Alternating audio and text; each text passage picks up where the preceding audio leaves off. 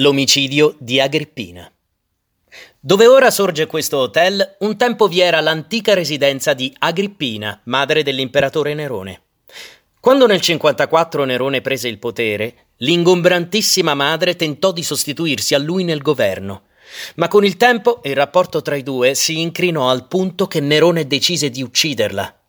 Impresa che si rivelò assai più ardua del previsto.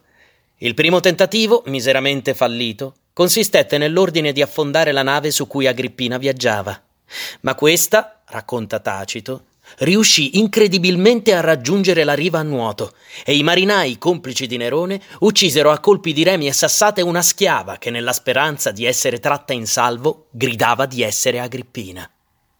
Ma il destino di questa era ormai segnato e qualche tempo più tardi si compì per mano dei sicari del figlio che la raggiunsero nella sua villa. Senza ormai speranze, Agrippina offrì coraggiosamente il petto ai pugnali.